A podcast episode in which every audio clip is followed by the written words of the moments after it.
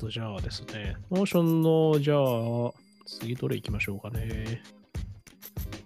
カジュアル面談の話か、キャリアを考えていくときにっていうのがさっき話したやつですよね。あ、そうですね。あははははカジュアル面談受け始めてどうっていうのは、あ、はい。これはですね、うんここに書いたのは、いくつか理由があって、えっと、実は、マティさんからちょっと、あの、カジュアル面談を受けるのいいですよって言っていただいて、そこから受け始めるようになったっていうのがあるんですね。はいはいはい。なので、その実際にこう、受け始めての、こうなんか、感想とか、なんかそういうことのちょっと喋りをしたいなと思ってました。ああ、ぜひぜひ。はい。でなんか、実際そのカジュアル面談を受け始めてみて、あの、逆に今までなんでそんな受けてなかったんだろうなってちょっと思うようになりました。おお、あ、そんぐらい良かったですか？そうですね。あの、中にはやっぱりちょっとこう体験がいまいちな、こう、ティリオさんとかもあったりはするんですけど、なかなかこう、あの、自分がやっぱりこう企業にこう求めてるものって何だったのかなとか、こうこの会社さんこういうとこいいなみたいなこう新しい観点とかもらえて、うんうんそこが私はこうとても良かったなと。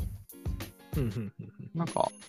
その面談を受けていく説明の資料とか最近もらったりだとか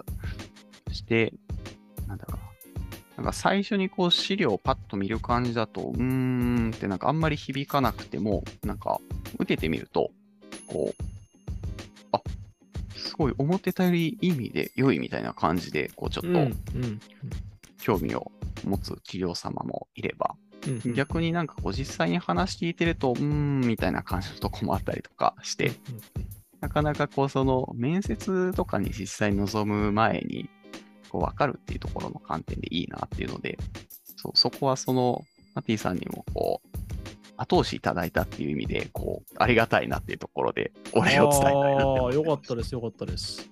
そんな感じで思ってもらってるのは。ああ、なんか、私も6月に転職をしまして、はい。でそれより前はあのカジュアルメンタルなり、まあそれこそ選考なり、いろいろ受けてたところではあるんですけど、あのカジュアル面談って大体、あのまあもちろん会社規模にもよりますが、メンバーが出てくることが多いなと思っていて、ああもちろんその会社規模がちっちゃいとか、うんうんあともちろんその会社の採用方針とかであの CTO がそのまま出てくるカジュアル面談ですみたいなところももちろんありますが、なんかメンバーとか、あまあリーダーとか、まあ、あの割と、なんていうんですかね、経営層じゃない人が出てくることが多いかなと思ってるんですけど、なんかそういう人から出てくる、なんか会社の良さとか、あと会社のカルチャーみたいなものが、うんうん。なんか一種本質なのかなという気もしてまして。確かに。うん。なんで、それも含めて、あの、カジュアル面談は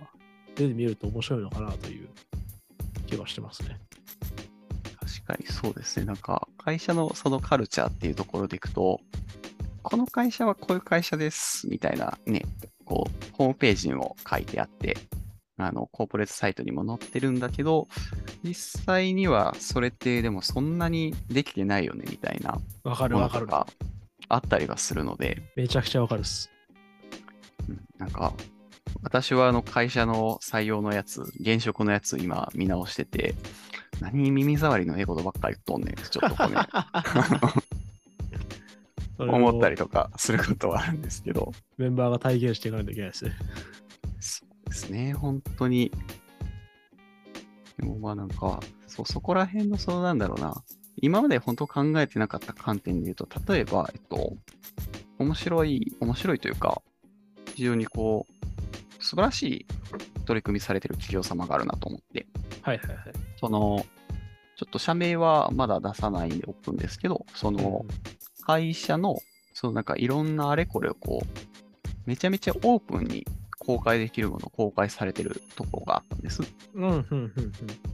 あの、だから、なんか逆にカジュアル面談に臨んで、その気になるところを質問しようと思ってたんだけど、うんうん見ていくうちに何質問しようかなみたいな感じになったんですよ。あ、全部出てるから。はい。はあはあはあ。もうなんかそのお金の、だいたい給与、今平均みんなこのくらいですっていう話とか、うんその、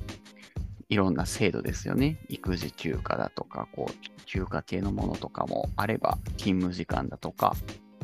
なんかこう、そういうちょっと、例えば、普通だったら聞きにくいようなところ。うんうんうんで、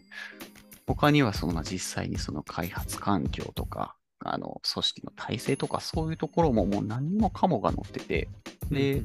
やっぱりなんかそのそういうところから自分が、あ、じゃあ次もし考えるとしたら、で、自分が今企業、自社を変えていくとしたらこういうとこだ、みたいな、そういうこう観点もらえたりとか。うんうんうんうんうんですよね。実際になんかどういう会社が、なんていうんですかね、そういう形で組織を回してるのかとか、うんうんうん。あと実際になんかそういうのって、もちろんその組織文化もそうですけど、その組織ブランディング的にもすごく良いなといううんうんうんうんところはそうありますねですね。。実際にまあな、なんていうんですか、あの会社さんでそういうことをされてる会社も何社か思いつくので、そうですね。うんうんうん。うんなんか、あの、この前、ツイッターで出てた、はい。この前終わっちゃいましたけど、100まで心折れるスタートアップって見ました？ちょこちょこ見ました。あのあ。最後のみんなが盛り上がり始めたその90日ぐらいのとこでちょこちょこで、まだゼロから終えてないんですけど、はいはいはい。これですね、あの、ぜひ、今の話に通ずるところがあるので、あの、ぜひ見ていただきたいなというところがあるんですが、はい。あのーこれ、あれなんですよね。実際に著者の方が、うんあのーあなんだっけ、インタビューみたいのを受けてる記事が実際に出ていて、ほうほうあのこれは実体験から書かれてるんですかとか、あのこれをなんで書こうと思ったんですかみたいな、うんうんうんインタビュー記事がですね、これか。あって、まあ、それも、それにも作成、あの制作の秘話みたいなのが結構あるんですけど、はいはい。私が特に印象に残ってるのが、採用のところでして、えーっと、まあ、あの話としては、まあ、スタートアップを作る、作っていって、まあ、100日後にその CEO の心が折れちゃうっていう話はいなので、あの会社を作ってから、その会社が、まあ、会社が畳むまでみたいな一連の流れが書いてあって、でその中にはもちろん採用フローもあるんですけども、うんあのー人が足りないから、あの、カルチャーフィットを全然しない人を採用しちゃうんですね、うん。途中。で。えーっとですね、どこだ。サーバーサイドエンジニアの、はい。えーっと、トカゲさんっていう、トカゲのキャラクターが出てきて、今、あこれだな76話目の、76話だ。そうそうそうそうそう。で、この人が、もう基本的にはもう残業などしませんと。もう自分のプライベートの時間を、あのー優先しますと。で、家もこの近くで、ああの、この近くで家があって通いやすいので、この会社に興味持ちましたみたいな。人でで、結局この人を、あの人数が足りないからって採用泣いて出しちゃうんですね。ただ、この後の25話ぐらいを経て、やっぱりなんか、なんていうんですか、そこのカルチャーフィットをしなかったっていうのが徐々に効いてくる感じ。うーん、なるほど、そうか。が見て取れるので、やっぱりなんかこういうカルチャーフィットとかは大事なんだろうなっていうのを、なんか話の遍歴をあの経ながらあの学んでいける 漫画だなという、そんな硬いことを思って書いてる漫画ではないと思うんですけど、なんかこうなってくんだなっていうリアルな感じが。すごい見れましたね、これは。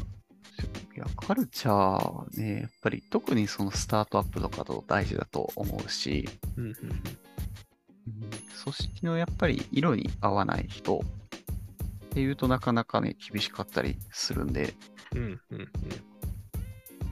自分、自分も、あの、あ相手もちゃんとやっぱそこを見定めて面接とかね、していかないと、やっぱダメですよね。うんそういう意味でもカジュアル面談は双方にとってすごい大事だなといううんうんうんうん。気はしておりますね。確かに。私も前職にカジュアル面談をちゃんとしてたら、朝7時にコーヒーを出してなかったかもしれないですが、なるほど、なるほど、なるほど。逆にエンジニアにはなってなかったかもしれないとも思ってるんで。あ、まあそこは巡り合わせですしね。うん。確かに確かに。